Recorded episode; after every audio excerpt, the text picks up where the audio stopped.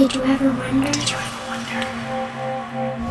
I do. Did you ever wonder why the sun always rises, but the stars never fall? Why dry land is never satisfied by water, and why fire never says enough?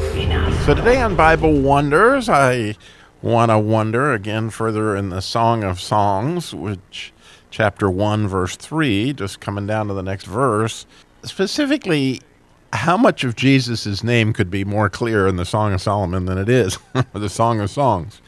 And here we see another example of that just beautifully in the way that Solomon penned this love story. So the third verse reads usually in the King James Version, because of the savor of thy good ointments, thy name is an ointment poured forth. Therefore do the virgins love you. So you may know that the word Christ is the Greek way of saying Messiah. And of course, the word Messiah itself in Hebrew means the anointed one. So whether you're saying Christ or whether you're saying Messiah, you're still making reference to his anointing, which is one of the beautiful things to study in the Bible is when was Jesus anointed? And, and you know, I love to look at all the different ways he was anointed and all the different places he was anointed. I'm sure you're f- familiar with the story of the Mary that broke the alabaster jar over his head, and certainly, you know, the anointing of the Holy Spirit itself was huge when he was baptized and he came up out of the water. You know, the, the Holy Spirit descended on him like a dove, which, you know, there is an anointing.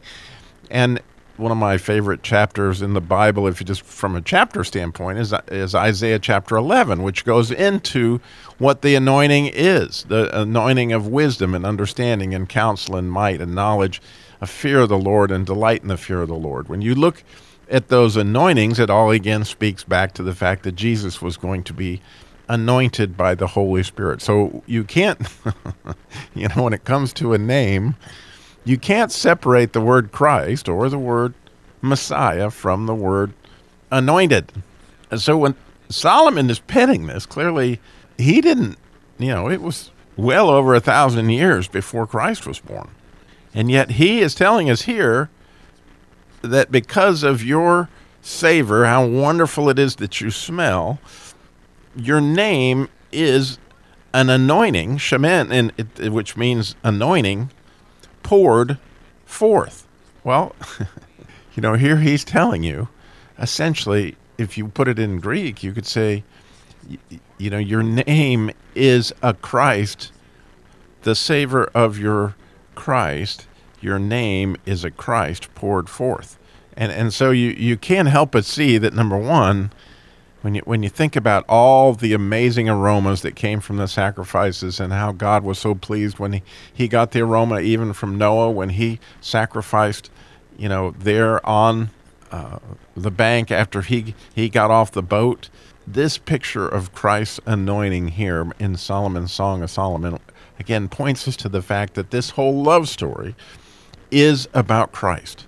This whole love story is about an anointed one and the anointings in the Bible are just a study all into themselves and something to wonder about. Did you ever wonder? Did you ever wonder? I do. I do.